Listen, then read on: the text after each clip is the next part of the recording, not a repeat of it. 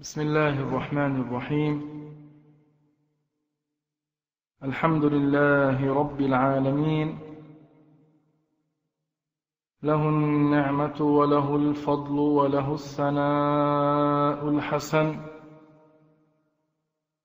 صلوات الله البر الرحيم.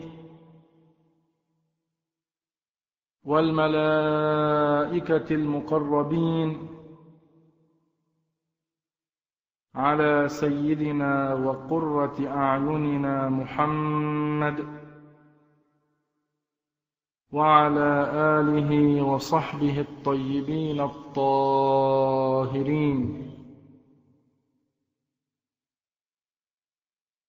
اللهم علمنا ما ينفعنا وانفعنا بما علمتنا وزدنا علما يا أرحم الراحمين.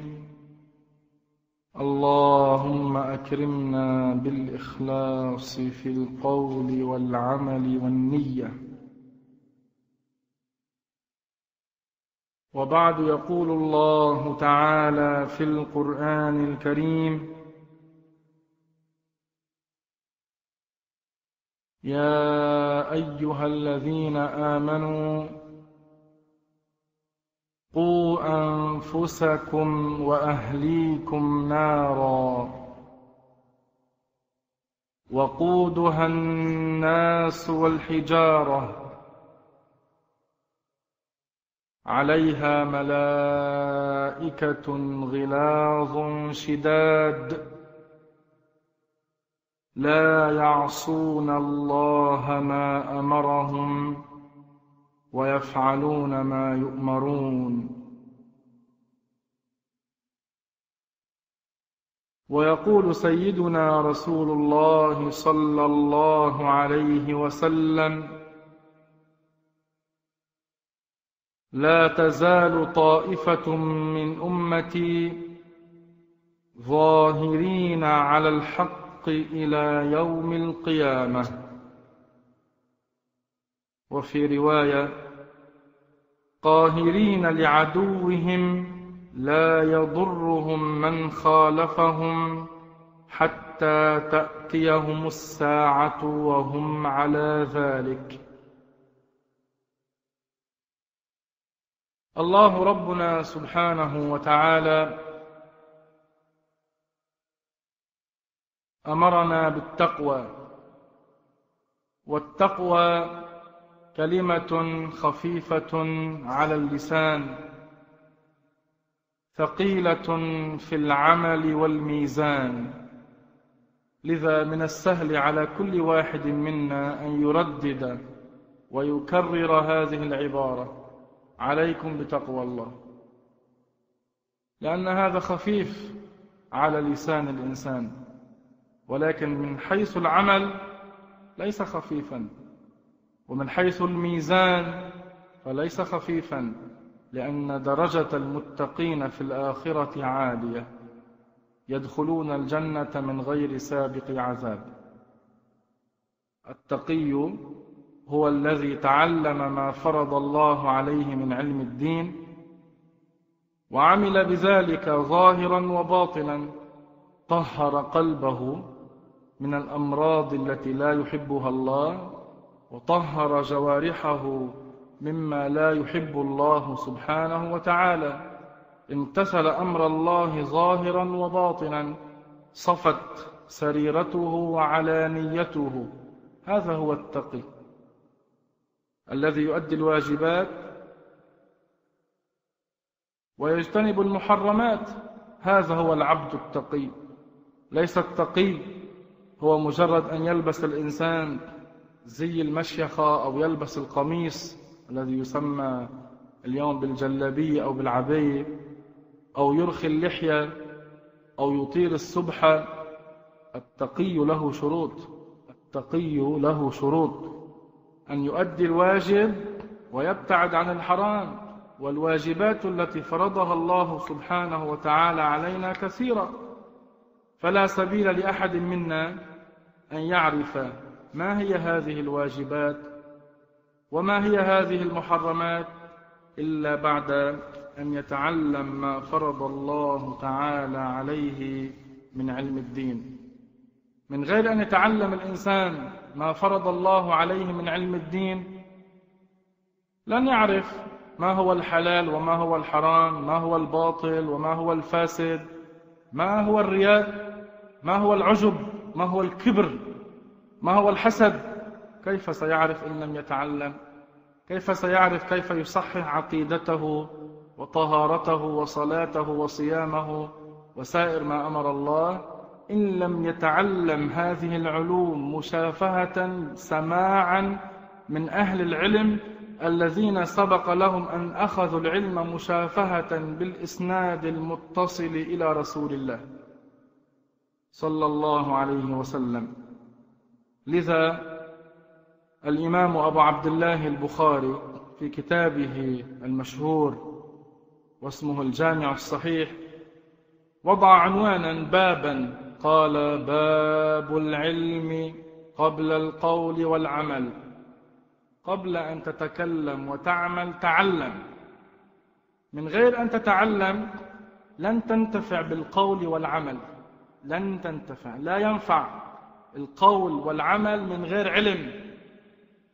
فقد قال علماء الإسلام العبادة من غير علم كالكتابة على الماء. الكتابة على الماء تنفع؟ فالعبادة من غير علم كذلك لا تنفع. وسهل على الشيطان أن يوقع في هذا الإنسان المتعبد على جهل. أسهل على الشيطان أن يوقع هذا الإنسان المتعبد على الجهل في الفتن والمحرمات من أن يأتي إلى إنسان فقيه في الدين فيغويه أو يريد أن يفتنه. لذلك في الحديث النبوي الشريف وفقيه واحد أشد على الشيطان من ألف عابد.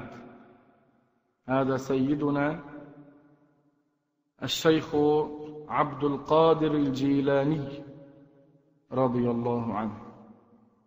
كان في خلوة لوحده يقرأ كتاب الله تعالى. والشيخ عبد القادر رضي الله عنه ونفعنا الله به على علم. ما أقدم على أن يختلي بنفسه ويقرأ كتاب الله إلا بعد أن تعلم علم الدين وتمكن فيه. ففي خلوته جاءه الشيطان متشكلا فأنار الغرفة نورا ملأ الغرفة نورا. وما قال له الشيطان؟ أنا الشيطان جئت متشكلا أريد أن أختبرك أريد أن أغويك. ما قال؟ هذا الشيطان لما ملأ الغرفة نورا قال للشيخ عبد القادر يا عبدي يا عبد القادر أبحت لك المحرمات وأسقطت عنك الفرائض. الشيخ عبد القادر الجيلاني متحصن بالعلم الشرعي لولا أنه متحصن بالعلم الشرعي لاستطاع الشيطان أن يغويه ولكنه متمكن في العلم سلاحه العلم. تعلم الشيخ عبد القادر عقيدة أهل السنة والجماعة عقيدة رسول الله صلى الله عليه وسلم.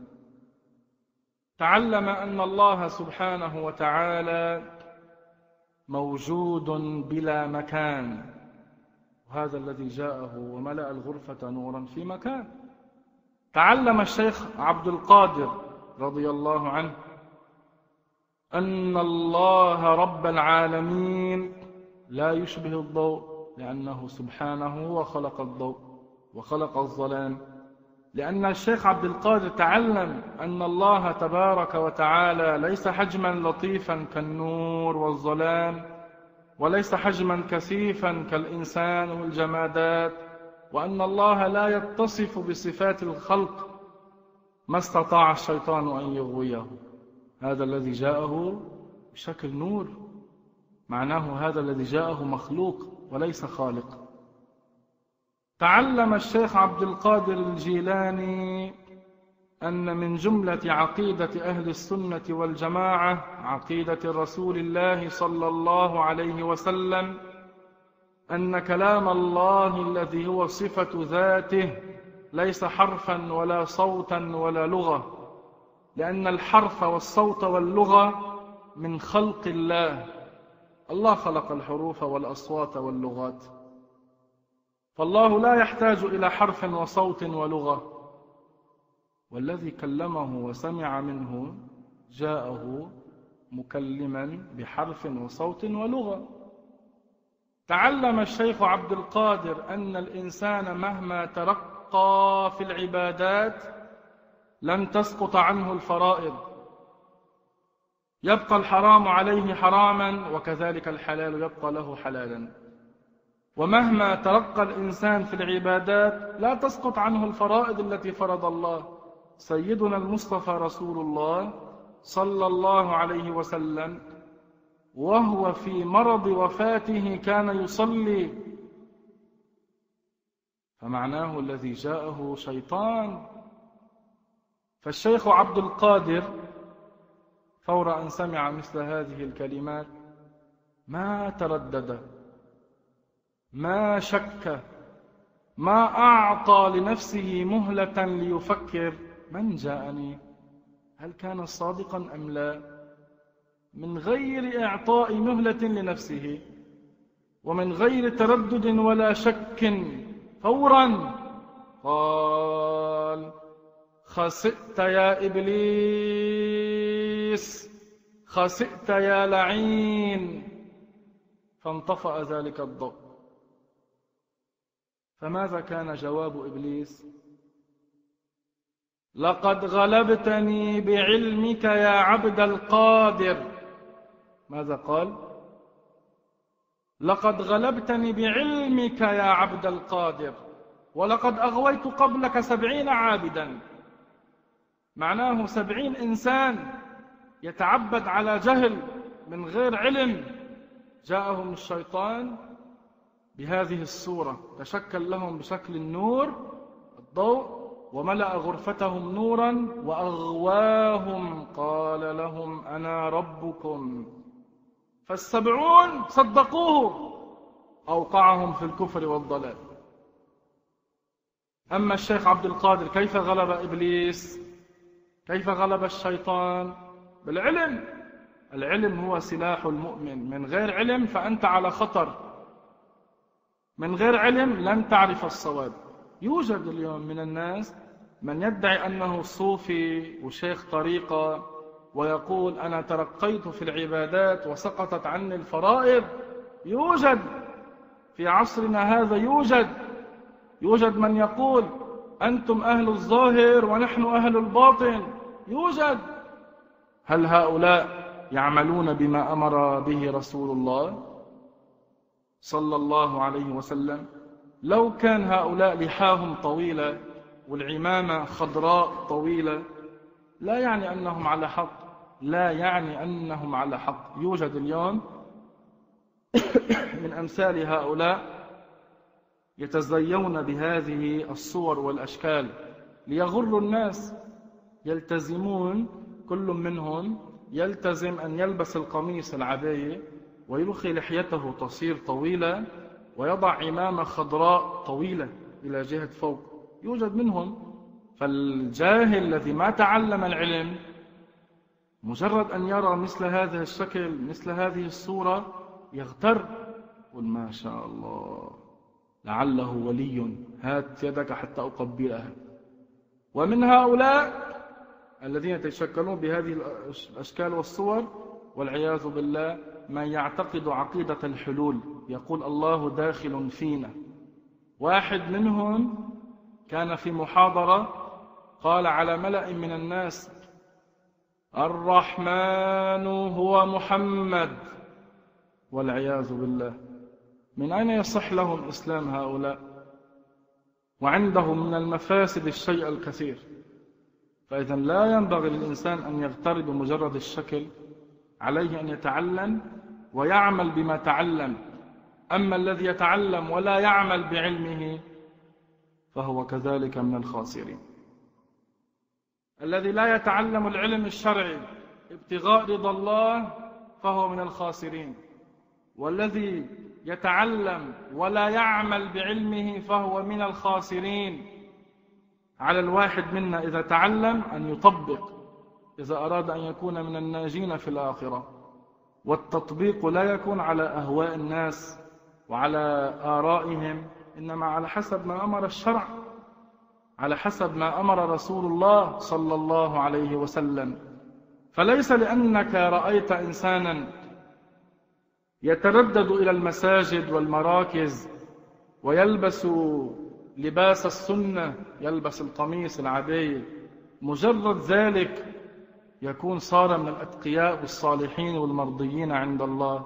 هناك شروط. هل عرفته؟ خبرته في الحضر وفي السفر. هل عرفته؟ إن عرفته وخبرته في السفر والحضر وأنت من أهل العلم ورأيت عليه أنه يطبق الشرع لك أن تحكم عليه بأنه رجل ظاهره التقوى والصلاح. أما مجرد أن تراه هكذا تحكم عليه بأنه رجل صالح وكثير منهم لا يعرفون ما أحل الله وما حرم. نعم المسلم يحسن الظن بأخيه فإذا رأى إنسانا يصلي في المحراب. دخلت إلى مسجد وكان إماما يصلي في المحراب. ولو كان هذا الإمام ليس من عائلتك وليس من قريتك وليس من بلدك وليس من جمعيتك وأنت لا تعرف عنه شيئا لك أن تحسن الظن وتصلي خلفه.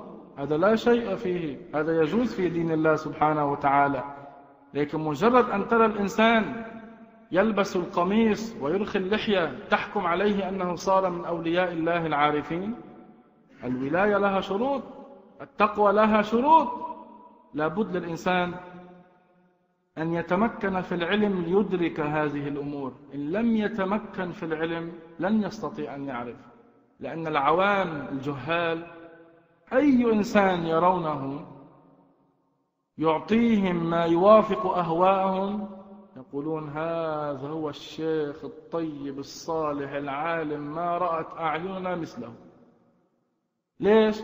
لأنه أعطاهم ما يريدون من غير النظر إلى هل هذا يوافق شرع الله أم لا؟ فلذلك قال علماء الإسلام لا عبرة بمدح العوام ولا بذمهم. إذا شفت العوام عم يمدحوا إنسان إياك تغتر وتصدق إنه هذا منيح حتى تختبره. وإذا العوام عم تذم إنسان إياك تصدق حتى تختبره. تحكم فيه الشرع. فإن كان من أهل المدح يمدح. وإن كان ممن يستحق الذم تذمه عملا بما أمر رسول الله صلى الله عليه وسلم. التقوى لها شروط. بده يكون في صفاء من الداخل. ما في حقد غل حسد بغض ضغينة رياء عجب فخر. هذه من أمراض القلوب. إذا ما طهر الإنسان قلبه من هذه الأمور كيف يكون عند الله تعالى من المرضيين؟ وتطهير القلب بعده يظهر آثار الخير على الجوارح لأن القلب هو سلطان الجوارح. أما إذا إنسان لابس القميص العباية وبقلبه عجب ورياء وفخر وبقلبه كبر وقلبه معلق بما في أيدي الناس ومدح الناس من أين سيكون من عباد الله الصالحين؟ هذا مريض. إذا طهر القلب يظهر الأثر على الجوارح. إذا كان القلب نظيف يظهر على اللسان وعلى الجوارح الخير الذي أمر الله تعالى به. تراه يفعل الخير لا تراه كما يفعل بعض الناس. من التلون بوجهك شيء وبقى فيك شيء مثل ما أخبر الرسول عن ذي الوجهين بوجهك شيء وبقى فيك شيء هذا من التقوى بتكون على هذا؟ تقوى لها شروط. فإذا لا بد لنا جميعا أن نمتثل ما أمر الله سبحانه وتعالى. من العلم الدين الذي أمر الله سبحانه وتعالى به أن نجهر بالحق بالأمر بالمعروف والنهي عن المنكر ابتغاء رضا الله لأنه ورد في الأثر إذا ظهرت البدع وسكت العالم لعنه الله فالتحذير ممن يغش الناس في دينهم ودنياهم مما أوجب الله. إذا إنسان عم يغشك وعم يغش المسلمين في الطعام ما بتحذر منه؟ هل يقال اتركه أنت عم تقطع له برزقه؟ يقال في دين الله تعالى عليك أن تحذر الناس منه. إذا ما عم يقبل نصيحتك ويمتنع عن الغش عليك أن تبين للناس أن هذا غشاش ما تشتروا من عنده. فمن باب أولى إذا خفت على الناس ما يدخلوا إلى أجوافهم شيء في حرام فمن باب أولى تحذر الناس ممن يغشهم في دينهم. هذا أولى لأنه بيكون الخطر أكبر. هديك اللي عم يغشهم بالطعام أقصى حالة بيقدر يوصل لها بيقتلهم بسممهم بيموتوا والمسلم لما يموت لا شك يدخل الجنة. ولكن إذا رأيته أو علمت من أخيك أو صاحبك أو من جار لك أنه يذهب إلى شخص يعلم الكفر والضلال أليس من باب أولى أن تحذره من الذهاب إلى هناك؟ قل له لا تذهب لأنك إن اعتقدت الكفر ومت عليه تدخل جهنم. فتحذير الناس من هؤلاء الذين يغشونهم في دينهم أولى وأوجب في دين الله تعالى. ولذا علماء أهل السنة والجماعة ما قصروا في هذا والحمد لله. يبقى في كل عصر من يجهر بهذا الحق. لا تزال طائفة من أمتي ظاهرين على الحق لا يضرهم من خالفهم حتى يأتي أمر الله.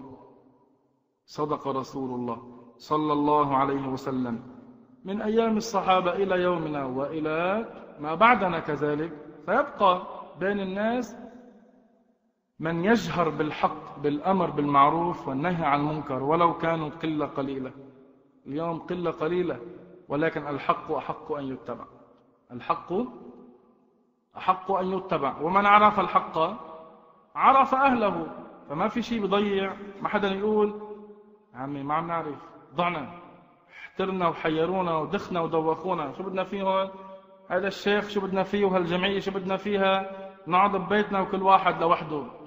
هذا لا يقوله إلا إنسان جاهل بعلم الدين. وهذا الكلام لا ينفعه في الآخرة. عيدور حاله. إنما الذي ينفعه أن يطلب الحق. فيعرف أهله فيتمسك بهم ويدافع عن دين الله ابتغاء رضا الله.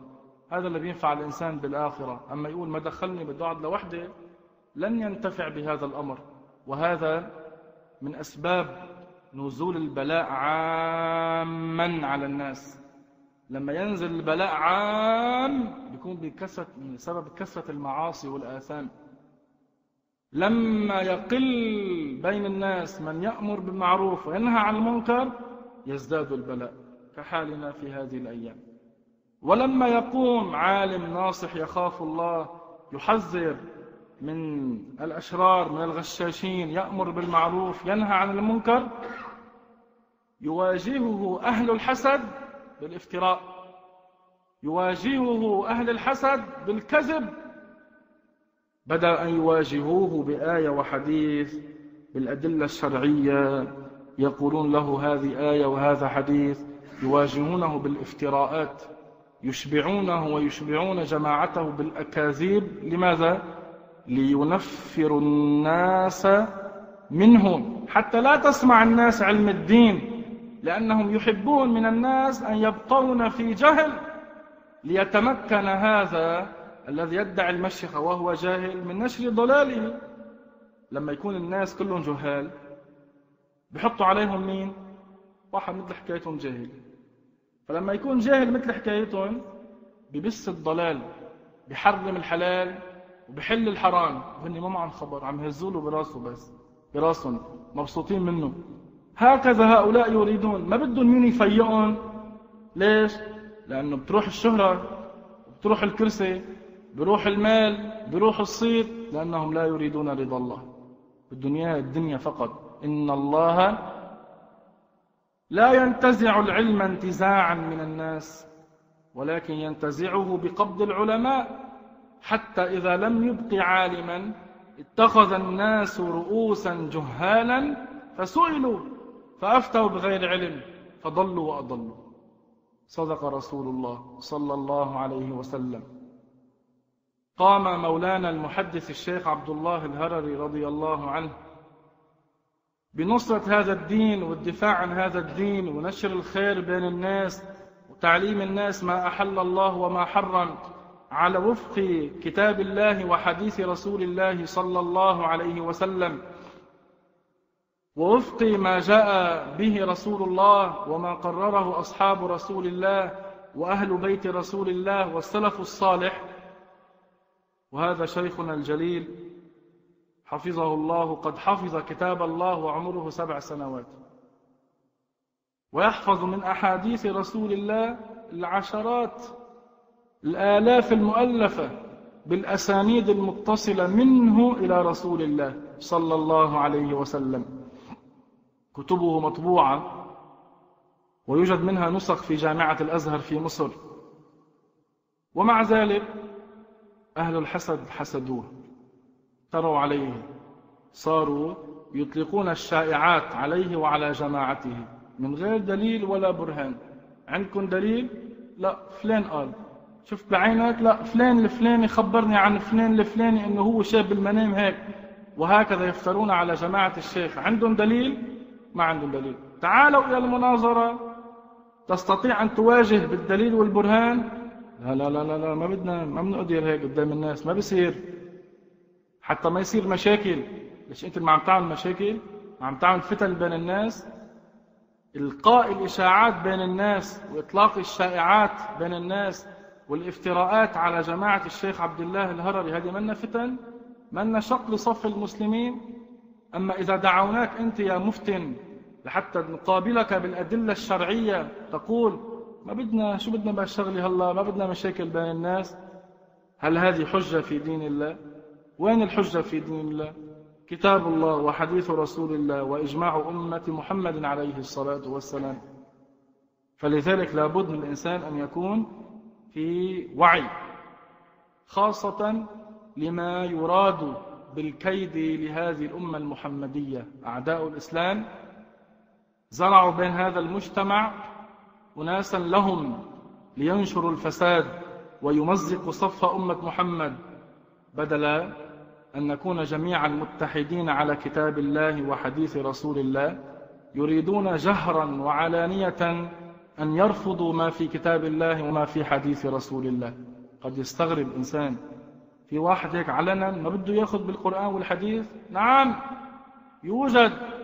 ولكن لما تتعلم تعرف وتدرك لأن الإنسان لابد أن يكون خبير بما يجري حوله. بصيرا بأهل زمانه كما جاءت الوصية في صحف إبراهيم عليه السلام. أن يكون العاقل بصيرا بأهل زمانه. ماذا يجري حوله؟ من؟ أهل الخير نؤيدهم ومن أهل الفتن نبعد الناس عنهم. لابد أن يكون الإنسان بصير بأهل زمانه لا أن يقول بدي فيهم ما دخلني قاعد ببيتي. هذا خلاف ما أوصى به أنبياء الله عليهم سلام الله. في من الناس كذلك من تتجرأ في الإنكار على جمعية المشاريع الخيرية الإسلامية لأنها تعلم التوحيد. وهذا التوحيد هو أساس الدين. هذا ما جاء به أنبياء الله. بدل أن يعترضوا على الحرام والمنكرات والفواحش والموبقات يعترضون على نشر توحيد الله. على العلم الذي جاء به رسول الله على العلم الذي قال الله فيه فاعلم أنه لا إله إلا الله واستغفر لذنبك وللمؤمنين والمؤمنات. عن العلم الذي قال عنه رسول الله صلى الله عليه وسلم أفضل الأعمال إيمان بالله ورسوله. فلذلك من أمثال هؤلاء لا عبرة بهم كتب أهل السنة والجماعة طافحة. مطبوعة في الأسواق مليئة كلها فيها من توحيد الله الشيء الكثير. فيها بيان تنزيه الله عن مشابهة المخلوقات. فيها بيان أن علماء أهل السنة والجماعة كانوا يهتمون اهتماما بالغا بالغا بالغا بتعليم هذه العقيدة السنية. ونشرها بين الناس والدفاع عنها وإرادة مع الأدلة عليها من كتاب الله وحديث رسول الله. هذا الحافظ أبو نعيم من حفاظ الحديث في كتابه حلية الأولياء في ترجمة سيدنا علي رضي الله عنه. يقول بسنده إلى النعمان بن سعد قال كنت بالكوفة في دار الإمارة دار علي بن أبي طالب رضي الله عنه. إذ دخل علينا نوف بن عبد الله فقال يا أمير المؤمنين بالباب أربعون رجلا من اليهود. فقال سيدنا علي رضي الله عنه علي بهم. فلما وقفوا بين يديه قالوا له يا علي صف لنا ربك هذا الذي في السماء. لأنهم مشبهة حرفوا ما جاء به موسى. قالوا له يا علي صف لنا ربك هذا الذي في السماء. كيف هو؟ وكيف كان؟ ومتى كان؟ وعلى أي شيء هو؟ تعالى الله عما يصفون. فاستوى علي جالسا وقال معشر اليهود اسمعوا مني ولا تبالوا أن لا تسألوا أحدا غيري. أي ما سأقوله لكم هذا هو الحق. لا تحتاجون أن تسألوا بعد ذلك أحدا آخر عنه. أنا أخبركم عقيدة محمد رسول الله والأنبياء والصالحين. إن ربي عز وجل هو الأول لم يبدو مما يعني أن الله سبحانه وتعالى ليس محدثا من شيء إنما هو سبحانه الأول الذي لا ابتداء لوجوده أي ليس له بداية. قال ولا ممازج مع ما أي ليس ربنا ممتزجا داخلا في شيء في شيء آخر سبحانه. أي لا يحل في شيء. ولا حال وهما. أي لا يتوهم في الوهم أي ليس كما يقتضي الوهم بل مهما تصورت ببالك فالله بخلاف ذلك. ولا شبح يتقصى. ربنا ليس جسما. ولا محجوب فيحوى. ليس محويا في السماء كما أنتم تظنون. إنما هو منزه عن ذلك. ربي لا يحويه مكان. ولا كان بعد أن لم يكن. ثم قال لهم من زعم أن إلهنا محدود فقد جهل الخالق المعبود. المحدود عند علماء التوحيد وعند أهل اللغة ما له حجم. سواء كان كبيرا هذا الحجم أو كان صغيرا كل يقال له محدود. الذرة محدودة. العرش الذي هو أكبر الأحجام محدود. ما معنى محدود؟ له حجم. بعض العوام لا يعرفون ما معنى محدود. يظنون كلمة محدود خاصة ومقتصرة على الشيء الذي هو صغير يعرفون حده ومساحته. أما الشيء الواسع من الأحجام لا يقول عنه محدود وهذا جهل باللغة. المحدود ما له حجم سواء كان كبيرا أو صغيرا. الهواء الريح الظلام العرش السماء كل محدود. فيقول سيدنا علي من زعم أن إلهنا محدود من اعتقد من قال من ادعى أن الله له حجم هذا ما عرف الله ما آمن بالله شبه الله بخلقه لا يكون على الإسلام لأن عقيدة أهل الإسلام أن الله سبحانه ليس حجما ولا يتصف بصفات الحجم ليس حجما كثيفا كالسماوات والأراضين والإنس. والجمادات وليس حجما لطيفا كالنور والظلام والهواء. لا يشبه شيئا من خلقه بوجه من الوجوه ولا يتصف بصفات الخلق. لا يتصف بالحركة ولا بالسكون ولا بالجلوس ولا بالقعود ولا بالتغير ولا باللون.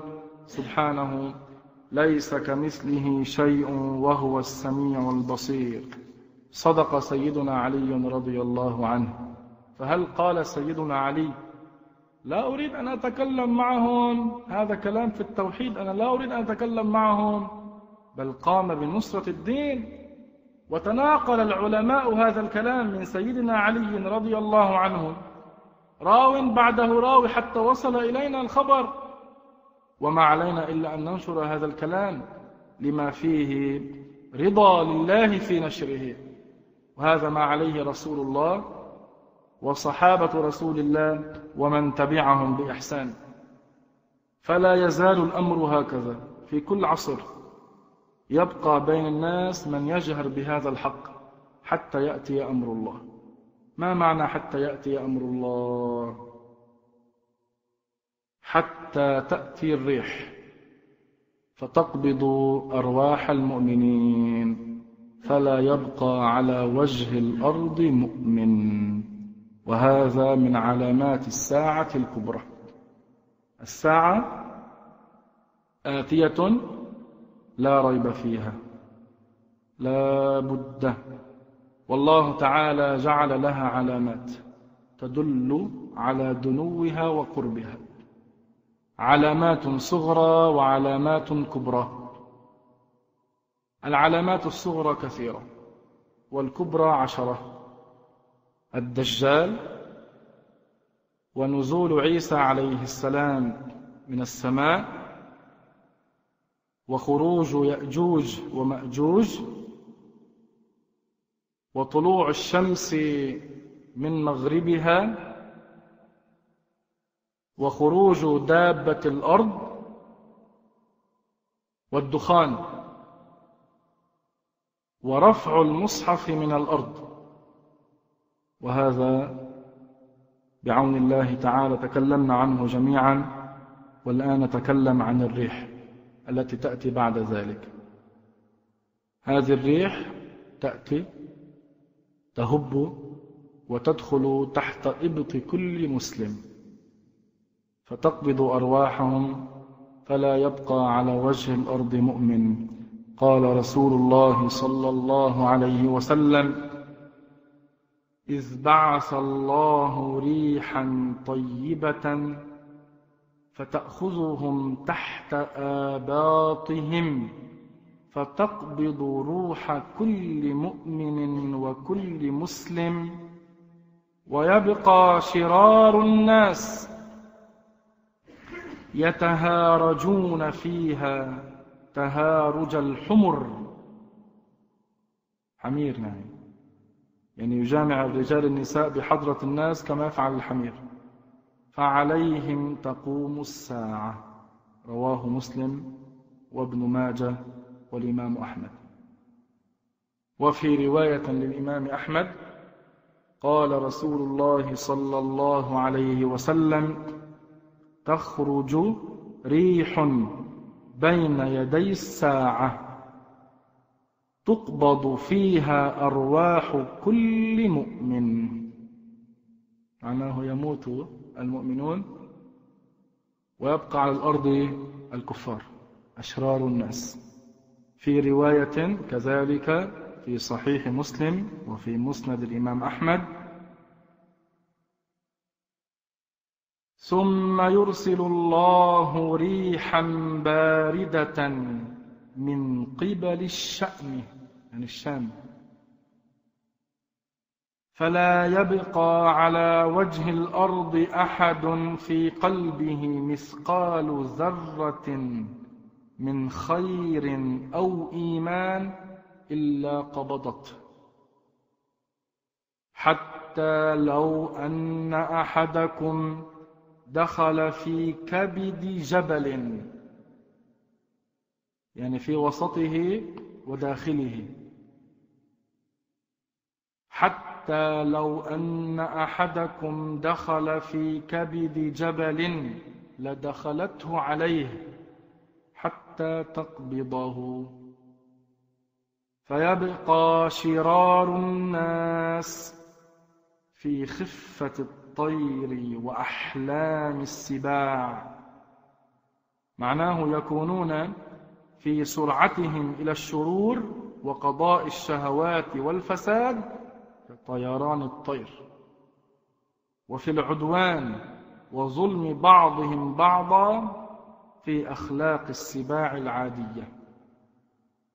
فيبقى شرار الناس في خفة الطير وأحلام السباع. لا يعرفون معروفا ولا ينكرون منكرا. فيتمثل لهم الشيطان. فيقول ألا تستجيبون؟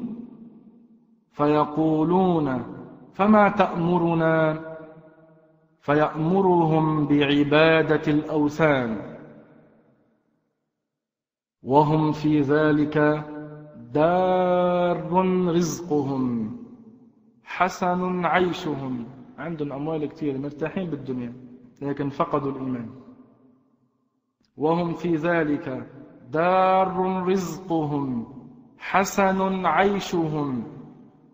ثم ينفخ في الصور. فلا يسمعه أحد. إلا أصغى ليتا ورفع ليتا. الليت هو صفحة العنق وأصغى معناته أمال. وأول من يسمعه رجل يلوط حوض إبله يعني يطينه ويصلحه. فيصعق ويصعق الناس ثم يرسل الله أو قال ينزل الله مطرا كأنه الطل. ما هو الطل؟ الذي ينزل من السماء في الصحو وهو أضعف المطر. فتنبت منه أجساد الناس. لا إله إلا الله. معناه بعد أن تأتي هذه الريح الطيبة. تكون طيبة لأنها تأتي إلى المؤمنين. تقبض أرواحهم. فلا يبقى على وجه الأرض مسلم. يبقى فقط الكافرون. يعيشون في هذه الدنيا. يعيشون فيها فسادا. لا يعرفون معروفا ولا ينكرون منكرا. في الجهل والفساد والفواحش والمحرمات وثم يرجعون إلى عبادة الأوثان حتى ينفخ إسرافيل بالبوق بالصور سيدنا إسرافيل ملك كريم على الله مأمور بالنفخ بالصور الآن هو مستعد ولكن هو لا يعرف متى تقوم القيامة. متى ما يأمره الله ينفخ. متى ما يأمره الله ينفخ. فمن كان حيا يموت. من هول هذا الصوت صوت النفخة بالصور تزهق أرواح الكفار. سبحان الله العظيم. ثم بعد ذلك الله تعالى ينزل مطرا كأنه الطل يعني أضعف المطر هذا خفيف. يعني شيء خفيف ينزل من السماء منه تنبت أجساد الناس. الذين أكلتهم التراب تعاد أجسادهم تدخل فيهم الأرواح ثم ينفخ فيه أخرى. تنفخ النفخة الثانية. الله يحيي إسرافيل فينفخ النفخة الثانية. وبين الأولى وبين الثانية أربعين عاما. فينفخ النفخة الثانية للبعث للخروج من القبور. ثم ينفخ فيه أخرى. فإذا هم قيام ينظرون. ثم يقال يا أيها الناس هلم إلى ربكم.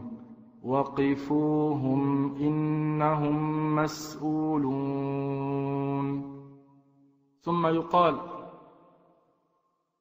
أخرجوا بعث النار. فيقال من كم؟ فيقال من كل ألف تسعمائة وتسعة وتسعين. قال فذاك يوم يجعل الولدان شيبا وذاك يوم يكشف عن ساق. قال الإمام النووي في شرح صحيح مسلم قال العلماء. يعني علماء أهل السنة ليس واحد فقط كلهم. معناه ومعنى ما في القرآن يوم يكشف عن ساق يوم يكشف عن شدة وهول عظيم أي يظهر ذلك. يقال كشفت الحرب عن ساقها إذا اشتدت. هذا كلام الإمام النووي بحروفه. معنى هذا الكلام؟ يوم يكشف عن ساق وهذه كذلك آية في كتاب الله. الصحابي الجليل ابن عم النبي صلى الله عليه وسلم ترجمان القرآن عبد الله بن عباس رضي الله عنهما أولها. قال يوم يكشف عن ساق عن شدة من الأمر. معناه يحصل في الآخرة في مواقف القيامة من الأهوال الشيء الكثير. الله يكشف ذلك يعني يظهر ذلك يوم القيامة. هذا ما قاله العالم الجليل الصحابي الجليل عبد الله بن عباس. وهذا ثبت عنه. رواه الحاكم وقال عنه صحيح ووافقه الذهبي. رواه البيهقي في الأسماء والصفات وقال الحافظ ابن حجر إسناده حسن. شيء معروف مكتوب ومذكور في كتب أهل التفسير ولكن المشبه أعداء الله. رفضوا ما في كتاب الله وما فسره أصحاب رسول الله. لا يعجبهم إلا ما في أهوائهم. ماذا تقول المشبهة؟ المشبهة يعني قوم جماعة من الناس بتزيوا بزي المسلمين وبيرخوا اللحى وفي قلوبهم تشبيه لله بخلقه. بيقولوا الله بيشبه مخلوقاته ببعض الوجوه. والعياذ بالله. هو في منهم اليوم بيعتقدوا في الإيه يوم يكشف عن ساق بيقولوا الله له ساق وبيكشفها بالآخرة. وأشار هذا المشبه إلى ساقه. واحد مشبه في هذا البلد كان على المنبر عم يقرأ الحديث وتلا الآية يوم يكشف عن ساق أشار إلى ساقه هو. ساق إجريه ورفع عبيته على المنبر قدام الناس وقال لهم يوم يكشف عن ساق. يعني يا ناس اطلعوا هيك الله بالآخرة بيعمل. هول مسلمين هول يا لطيف. أنت شفتوا يا حاج؟ بارك الله فيك. نعم. فهذا معنى يوم يكشف عن ساق. فإذا هذا ما أخبر به رسول الله صلى الله عليه وسلم. وفي حديث آخر رواه مسلم والحاكم. إن الله يبعث ريحا من اليمن ألين من الحرير فلا تدع أحدا في قلبه. مثقال حبة من إيمان إلا قبضت. هذا كذلك حديث صحيح بدل على أن الريح تأتي ولا بد أن تأتي. سبحان الله العظيم. فهذا معنى الحديث النبوي الشريف لا تزال عصابة جماعة من أمتي يقاتلون على أمر الله قاهرين لعدوهم لا يضرهم من خالفهم حتى تأتيهم الساعة. هذا المراد بالحديث إلى أن تأتي الريح يعني إلى أن تأتي هذه الريح فتقبض أرواح المؤمنين فلا يبقى مؤمن على وجه الأرض. ومعنى الحديث النبوي الشريف إن الله يبعث ريحا من اليمن ألين من الحرير ألين من الحرير. هذه فيه إشارة إلى الرفق بهم والإكرام لهم. أما قوله صلى الله عليه وسلم ريحا من اليمن وفي رواية أخرى ذكرناها سابقا ريحا من قبل الشام قال أهل العلم يحتمل أنهما ريحان شامية ويمانية. سبحان الله.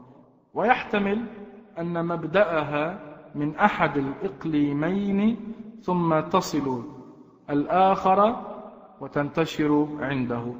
احتمال هكذا واحتمال هكذا. كذلك في الحديث النبوي الشريف الذي رواه مسلم لا تقوم الساعة إلا على شرار الخلق. هم شر من أهل الجاهلية. لا يدعون الله بشيء إلا رده عليهم. لا تزال عصابة من أمتي يقاتلون على أمر الله قاهرين لعدوهم لا يضرهم من خالفهم حتى تأتيهم الساعة وهم على ذلك.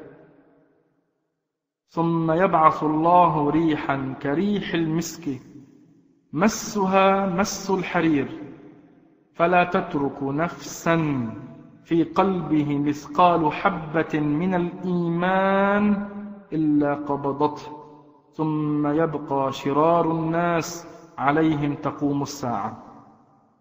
هذه أحاديث رواها مسلم كل عن بعض الصحابة ولكن أوردناها مع بعضها البعض.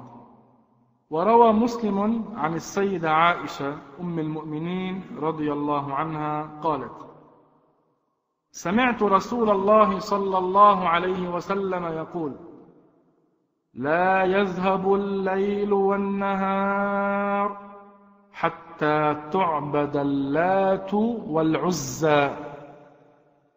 قالت عائشة فقلت يا رسول الله إن كنت لأظن حين أنزل الله أي هذه الآية هو الذي أرسل رسوله بالهدى ودين الحق ليظهره على الدين كله ولو كره المشركون أن ذلك تاما. هكذا قالت عائشة لرسول الله. فكان الجواب من رسول الله صلى الله عليه وسلم. إنه سيكون من ذلك ما شاء الله. ثم يبعث الله ريحا طيبة فتوفى كل من في قلبه مثقال حبة خردل من إيمان. فيبقى من لا خير فيه فيرجعون إلى دين آبائهم. وفي رواية عند الإمام أحمد من حديث عبد الله بن عمرو قال قال رسول الله صلى الله عليه وسلم لا تقوم الساعة حتى يأخذ الله شريطته خياره حتى يأخذ الله شريطته من أهل الأرض فيبقى فيها عجاج. العجاج من الناس الغوغاء والأراذل ومن لا خير فيه فيبقى فيها عجاج. لا يعرفون معروفا ولا ينكرون منكرا. رواه الإمام أحمد بسند جيد. وعن حذيفة بن اليمان قال قال رسول الله صلى الله عليه وسلم لا تقوم الساعة حتى يكون أسعد الناس بالدنيا. لكع بن لكع لكع ابن لكع أحمق ابن أحمق مغفل ابن مغفل. رواه الترمذي وأحمد وغيرهما. وعن أنس رضي الله عنه قال قال رسول الله صلى الله عليه وسلم لا تقوم الساعة حتى لا يقال في الأرض لا إله إلا الله. أخرجه أحمد بسند قوي. وعن أنس قال إن رسول الله صلى الله عليه وسلم قال لا تقوم الساعة حتى لا يقال في الأرض الله الله. أخرجه أحمد ومسلم والترمذي. وفي رواية في مسلم عن أنس أن رسول الله صلى الله عليه وسلم قال لا تقوم الساعة على أحد يقول الله الله. يعني حتى لا يذكر اسم الله ولا يعبد. طبعا في مسلم الله في صحيح مسلم من حديث ابن مسعود قال قال رسول الله صلى الله عليه وسلم لا تقوم الساعة إلا على شرار الناس. وفي رواية عند الإمام أحمد قال رسول الله صلى الله عليه وسلم لا تقوم الساعة إلا على حسالة الناس. وروى الطبراني من وجه آخر لا تقوم الساعة على مؤمن. وروى الطيالسي عن أبي هريرة أن رسول الله صلى الله عليه وسلم قال لا تقوم الساعة حتى يرجع ناس من أمتي إلى الأوثان يعبدونها من دون الله. وروى الإمام أحمد وأبو داود وابن ماجه والترمذي من حديث ثوبان أن رسول الله صلى الله عليه وسلم قال ولا تقوم الساعة حتى تلحق قبائل من أمتي بالمشركين وحتى تعبد قبائل من أمتي الأوثان. هذه الأحاديث فيها بيان أنه يجب علينا أن نؤمن أن هذه الريح آتية وهذا من علامات الساعة الكبرى. وهذه الريح تأتي فتقبض أرواح جميع المؤمنين. فلا يبقى على وجه الأرض مؤمن يبقى الكفار يعيشون سنوات طويلة حتى يفاجئهم إسرافيل بالنفخ بالصور. نعم. بعد أن تأتي الريح تحصل أمور أخرى كثيرة. ومعدودة من علامات الساعة الكبرى. لنا إن شاء الله لقاء آخر في هذا الموضوع نكمله فيما بعد. إن قدر الله لنا وسبحان الله والحمد لله رب العالمين. نهلل ثلاث مرات.